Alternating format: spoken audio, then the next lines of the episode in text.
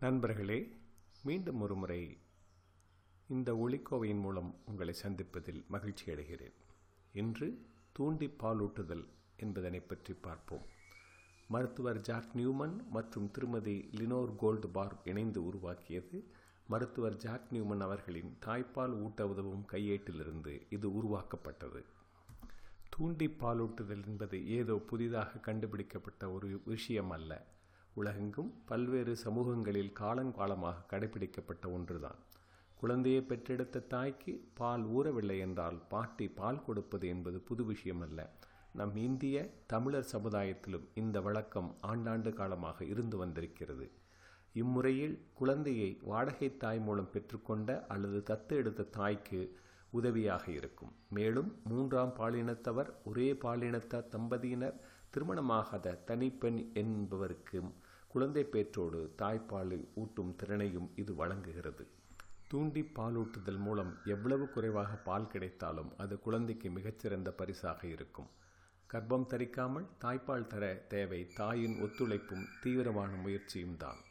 இங்கே குறிப்பிடப்பட்டுள்ளது லெனோவா பார் மற்றும் நியூமன் ஆகியோர் குறைந்தபட்சம் ஐநூறுக்கும் மேற்பட்ட தாய்மார்களுக்கு உபயோகப்படுத்திய முறை. உங்களுடைய குழந்தை மகப்பேறு மருத்துவரிடம் ஆலோசனை பெற்று பிறகு இம்முறையை கடைபிடிப்பது உங்களுக்கு நல்லது. இல்லையென்றால் பாலூட்ட உதவும் ஆலோசகர் உங்களுக்கு உதவுவார். தொடர்ந்த கண்காணிப்பு மற்றும் மருத்துவ தொழில்நுட்ப உதவிகள் தேவைப்படுவதால் குழந்தை எங்கு பிறக்கிறதோ அந்த மருத்துவமனைக்கு தூண்டி பாலூட்டுதலில் உங்களுக்கு இருக்கும் விருப்பத்தினை நேரடியாகவும் எழுத்து மூலமாகவும் முன்னரே தெரிவித்து விட வேண்டும். அந்த மருத்துவமனையில் உள்ள பாலூட்ட உதவும் மருத்துவர் ஆலோசகர் உதவி செய்யக்கூடும். இந்த விளக்க உரையை பல படிகள் எடுத்து உறவினர்கள் மற்றும் நண்பர்களுக்கு தருவது தூண்டி பாலூட்டுதலை சுலபமாக்கும். தேவையில்லாத கேள்விகளை குறைக்கும். நெருங்கியவர்களின் அறிவுரைகளினால் தாய் குழம்பி போகாமல் இருக்கலாம். சாதாரணமாக கர்ப்பகாலத்தில் ஒரு தாயின் உடலில் புரொஜஸ்ட்ரோன் ஈஸ்ட்ரோஜன் மற்றும் புரலாக்டின் இயக்குநீர்கள் சுரக்கின்றன. புரொஜஸ்ட்ரோன் ஈஸ்ட்ரோஜன் கர்ப்பப்பையின் உள்ள நஞ்சிலிருந்தும் புரலாக்டின் பிட்யூட்ரி சுரப்பியிலிருந்தும் உற்பத்தியாகி இரத்தத்தில் கலக்கிறது. புரொஜெஸ்ட்ரோன் ஈஸ்ட்ரோஜன் தாயின் மார்பகங்களை தாய்ப்பால் ஊட்டுவதற்கு தயார் செய்கின்றன. தாய் பிரசி பிரசவித்த பின் புரொஜெஸ்ட்ரோன் மற்றும் ஈஸ்ட்ரோஜன் அளவு குறைகிறது புரோலாக்டினுடைய அளவு அதிகமாகிறது. எனவே தாய்ப்பால் சுரக்க ஆரம்பிக்கிறது. தூண்டி பாலூட்டுதல் முறையில் இயற்கையாக கர்ப்பத்தின் போது தாயின் உடலில் இயக்குநீர்கள் போல சூழ்நிலை உருவாக்கப்படுகிறது. தாய்ப்பால் சுரக்க ஆரம்பித்தவுடன் எவ்வளவு தேவையோ அவ்வளவு உற்பத்தி ஆகிறது. உற்பத்திக்கு தொடர குழந்தைக்கு தாய்ப்பால் ஊட்டி கொண்டிருத்தல் அல்லது பால் கறந்து விடுதல் இரண்டும் முக்கியம். இந்த நிகழ்வு ஏற்படும் போது நரம்பு தூண்டுதல் மூலம் முன்பகுதி பிட்யூட்டிலிருந்து ஆக்சிடோசின் இயக்குநீர் சுரக்கிறது. தாய்ப்பால் வெளியேற ஆரம்பிக்கிறது. அதற்கு ஆக்சிடோசின் தேவை. எவ்வளவு பால் வெளிவருகிறதோ அதை பொறுத்துத்தான் உற்பத்தியும் இருக்கும். தாய்ப்பால் ஊட்டும் மற்றும் தூண்டி தாய்ப்பால் ஊட்டும் தாயின் பாலிற்கிடையே வித்தியாசம் எதுவும் இல்லை இந்த முறைகளில் குழந்தையை தத்தெடுத்து கொள்ளும் அல்லது குழந்தையை வளர்க்கப் போகும் தாயின் மார்பகங்களை தாய்ப்பால் உற்பத்தி செய்வதற்கு தயார் செய்வதாகும்.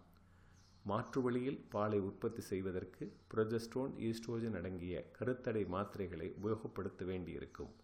கருத்தடை மாத்திரைகள் என்றாலே நிறைய பேருக்கு பயம். புரொஜஸ்ட்ரோன் ஈஸ்ட்ரோஜன் மாற்றம் என்றால் இன்னும் பயம். சாதாரண கருத்தடை மாத்திரைகளில் புரொஜெஸ்ட்ரோன் இருநூறு மில்லிகிராம் என்றால் நாம் உபயோகப்படுத்தும் மாத்திரைகளில் ஒரு மில்லிகிராம் மட்டுமே இருக்கும். மிக அதிக நாட்களுக்கு தர வேண்டியதில்லை. முப்பத்தைந்து வயதிற்கு மேற்பட்ட மற்றும் மாதவிலக்கு நிற்கும் வயதில் உள்ள தாய்மார்களுக்கு வேறு விதமான மாத்திரைகளை தர வேண்டியிருக்கும். உங்கள் மருத்துவரை தொடர்பு கொண்டு ஆலோசித்து அவைகளை பெற்றுக்கொள்ளவும் கருத்தடை மாத்திரைகள் எடுத்துக்கொள்ளும் பெண்களுக்கு மார்பகத்தில் சில மாற்றங்கள் தெரியும். கனமாகும் பெரிதானது போல இருக்கும். லேசாக வலிக்கவும் செய்யலாம். ஆனால் பால் உற்பத்தி ஆகாது. கூடவே டாம்பருடன் மாத்திரை பால் உற்பத்தி செய்யக்கூடிய புரலாக்டினை அதிகரிக்கும். ஊறும் பாலை கறந்து எடுக்க பால் கறக்கும் கருவி அல்லது குழந்தையை சப்ப விடுவது மிக நல்லது. கூடவே வெந்தயம் பாலெறிஞ்சில் சாப்பிட சொல்லவும். குறைந்தபட்சம் ஒரு நாளைக்கு ரெண்டரை லிட்டரிலிருந்து மூணு லிட்டர் திரவ உணவை எடுத்துக்கொள்ள சொல்லவும். வெகு சீக்கிரமாகவே நமக்கு வெற்றி கிடைக்கும். டாம்பருடன் மாத்திரை ஒரு மாத்திரை மூன்று வேளை என தரலாம். அதிகபட்சமாக பால் கொடுக்க ஆரம்பிக்கும் நாளிலிருந்து இணை உணவு சேர்க்கும் வரை தொடரலாம். நன்கு குழந்தை பால் குடித்து ஆரம்பித்தவுடன் டாம்பெருடன் மாத்திரை கொடுப்பதை நிறுத்துவது பற்றி தாய் முடிவெடுக்கலாம். குழந்தையை தத்தெடுக்கும் தாய் குழந்தை பிறப்பதற்கு ஆறு மாதம் முன்னரே கருத்தடை மாத்திரைகளை சாப்பிட ஆரம்பிப்பது பால் சுரப்பை அதிகரிக்க உதவி செய்யும். கூடவே டாம்பெரிடோன் மாத்திரையை ஆரம்பித்து ஆலோசனையின் பேரில் படிப்படியாக அதிகம் செய்து கொள்ளலாம். குழந்தை பிறப்பதற்கு அல்லது தத்து எடுப்பதற்கு ஆறு மாதம் முன்பு வரை பால் கறக்கும் கருவியோ மற்ற மருந்துகளையோ உபயோகிக்க வேண்டாம்.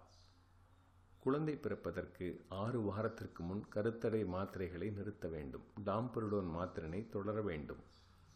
அடுத்த இரண்டு வாரங்களுக்கு குறைந்தபட்சம் நூறிலிருந்து நூற்றி ஐம்பது நிமிடம் தினபின் மார்பிலிருந்து கை அல்லது கருவியினால் பால் கறக்க வேண்டும். மார்பினை அழுத்துதல் தடவுதல் மற்றும் பிசைதல் என அடுத்து தொடர்ந்து மறுபடியும் பால் கறக்கும் கருவி அல்லது கைகளினால் எடுத்துவிட வேண்டும்.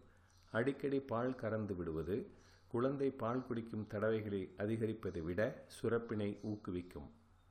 குறைந்தபட்சம் இரவு வேளைகளில் ஒரு முறை பால் கறந்து விட வேண்டும். ஏனெனில் இரவு நேரத்தில் ஒன்று மணியிலிருந்து ஐந்து மணிக்குள் புரோலாக்டின் அதிகமாக சுரக்கும். இந்த நேரத்தில் பாலை கறந்து விடுவது சுரப்பு அதிகமாக்க உதவும்.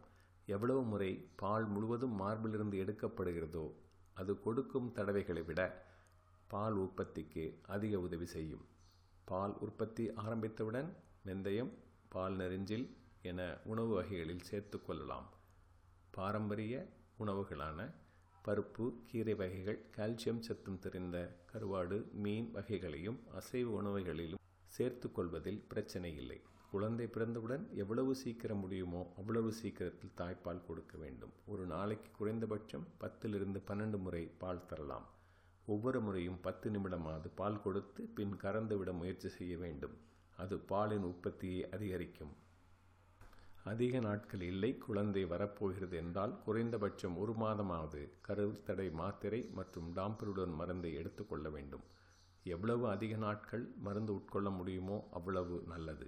பால் கொடுக்க ஆரம்பிக்கும் போது சொட்டு சொட்டாக மாற்றுப்பாலினை சொட்டு சொட்டாக காம்பின் மேல் விடுவது அல்லது சிறு குழாய் வழியாக மார்க்காம்பின் அருகில் பால் வருமாறு செய்வது என்பதன் மூலம் குழந்தையை நன்கு கவ்வி சப்ப பழக்க வேண்டும்.